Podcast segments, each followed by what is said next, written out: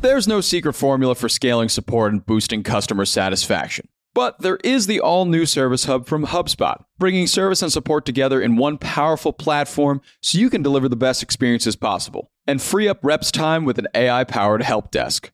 Also, you can keep customers happy. Secrets out. Service Hub is a game changer. Visit hubspot.com/service to learn more.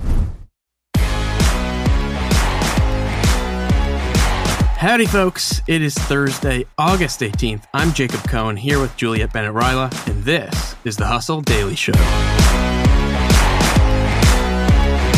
In a bit, work from home has been all the rage, but the honest truth is that it's really not an accurate term because a lot of people who do work remotely do not actually work from home. They just work away from work. And one of the places they are increasingly doing that is the gym office. Basically, what you'd get if WeWork and Planet Fitness made love. Juliet, who just visited one of these, wrote about their lucrative business models and is going to enlighten us on the trend. But before we get to that, let's take a quick look at what else is going on in the business and tech world. Let's get crack lacking. All right, Jacob. So you're going to tell me what this uh, quiet quitting trend is. Yes, it is a uh, definitely trending. Quitting in general. When you think about quitting, a lot of times you envision like an explosive scene in some movie, in some office, someone screaming, cursing out their boss. This is very much the opposite of that. And it's become online really uh, just a trending term. It's gained a lot of steam in the work related discussion. So, what is quiet quitting? Well, as uh, basically the most viral clip about it on TikTok put it, it's not outright quitting your job, but it's quitting the idea of going above and beyond in your job. Right. Yeah. What are your thoughts on that? Uh, I think I've been quiet quitting for years. Uh, now that I think about it. nice. Not not this job, but definitely in previous jobs where it was just like, okay, this isn't going anywhere. I got to start looking. Sure. But I'm not going to quit right now, so I'm just going to do what I need to do and then get out of here. yeah, and I think that's how a lot of people kind of feel. A lot of people are just kind of trying to value their life outside of work more than their life inside work. And it's definitely trending at a time when quitting itself is more relevant than ever. 40% of employees are willing to quit their jobs for just a 5% raise elsewhere, mm. and 20% are ready to leave their jobs for just other jobs with the same pay. But not everyone is on board. I, I watched one clip from this uh, lady, Shinny, who's a full time software developer and vegetable farmer. That's cool. Who basically, yeah, it is very cool. Basically, she questioned if quiet quitting means not going above and beyond and just doing what you're paid to do. Isn't that just called working? Mm, fair point. All right, moving along. Airbnb, uh, I guess, is a bit of a party pooper. It's launching an anti party set of technology mm. to identify high risk reservations in the US and Canada. This involves looking at people's review history, length of time on Airbnb, trip length, distance to the listing, time of the week, and other factors. In June, they actually announced a flat out ban on parties in Airbnb properties. Uh, and this has been widely successful in tests in Australia, where they've seen a 35% drop in unauthorized parties.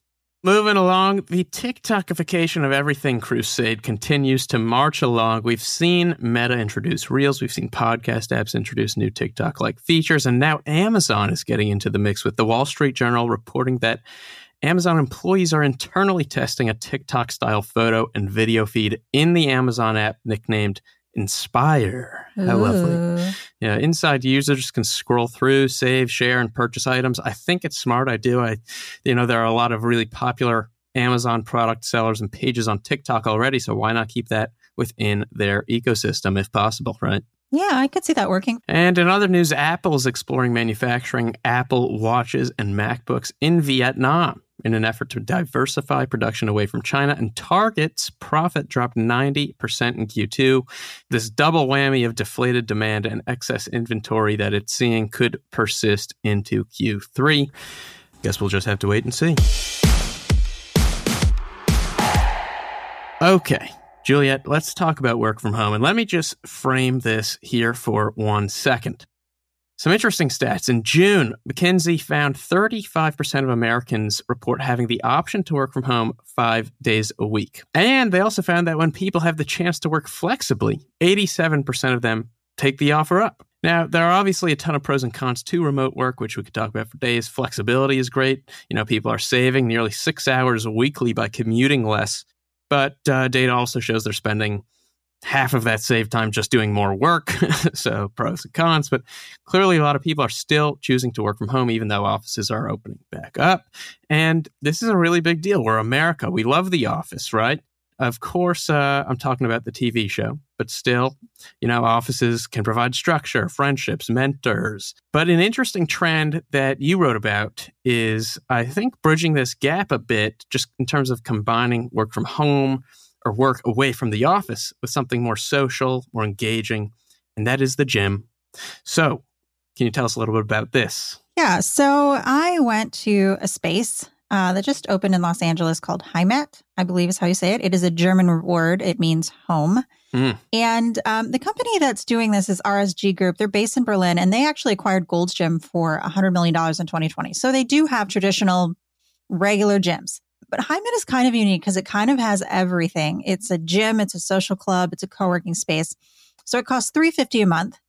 I spent, let's say, like six hours there on the day that I went. Okay. The first thing I did was take a Pilates class. That was great. Then I very nice. I wandered around the gym space, which is massive. It had every cardio training machine, anything you could think of. It had. Mm-hmm. Uh, the locker rooms were gorgeous. They were super well appointed. You didn't have to bring any products with you because um, they kind of had everything. Nice. They had a little meditation room. They had a sauna. There was a spa that I didn't go into, but apparently you could get a massage or a facial or a mani pedi. Lovely. Juice bar, rooftop pool, restaurant, regular bar. And then they had an, an actually quiet, and this is key for me, an actually quiet mm. co working space and a library where you weren't allowed to have Zoom calls or talk which I loved. Wow. Okay, cool. So yeah, so who is like this really intended for? I think this is intended for somebody who is already looking for a gym and already looking for a co-working space and maybe all, already looking for some sort of social element because right. I will say I have worked out of a WeWork for a long period of time. I had a company that just told us we could use any WeWork we wanted. And the WeWork that nice. I worked at was very rarely occupied by other people from my company. And I will say, mm. I never met anyone. Right. You know, I, I like made better friends with the dogs there than like the people. yeah, you can only say cool dog so many times, right? what I really like about this model is they tend to also have like sort of they kind of have all in one. Like you think about, okay, maybe you show up at your co-working space, you do a little bit of emailing, then you go work out, you take a shower, you do some more work. Sure. Uh, maybe at the end of your day, you go up to the rooftop bar and you have a cocktail and you start meeting other people that uh, work there that aren't, you know, right. in your industry, or maybe they are, and you make all these connections. And I think, I think for the person who finds themselves saying, I don't want to be sedentary, sitting in the same chair all day. I want to like mm-hmm. have some wellness in my life, which is becoming increasingly important as people talk about work life balance. And the person who's like, I work remote and I never meet anyone and I'm lonely all the time. This is a great three in one solution. And depending on where you go, it ends up being kind of cost effective because you might say to yourself, Oh, yeah. All right, Heimat's $350 a month. That seems like a lot. And it is. But WeWork's membership I just looked at starts at 299 a month and it doesn't have a gym and it doesn't have a shower. Yeah. So you know, if you're thinking, oh, for $50 more, I could have all these other things, then. Yeah, honestly, these seem like relatively reasonable price points. I, I came across one of these actually in Cape Cod and I was asking oh. them about it, and they told me it was great for them because it expanded the value of their offering. And it also just helped in terms of leaning into the pandemic work from home kind of trends. But aren't there other, some other like inordinately expensive versions of this. Oh, yeah, of course. And uh, what's weird about these ones that I'm going to tell you is they are actually, I did the math, more expensive than if you join the Soho House. Okay, yeah. What are we talking? So New York has one coming up called Colette. To get in, you're going to need to pay a $125,000 initiation fee oh. and dues of 36000 every year.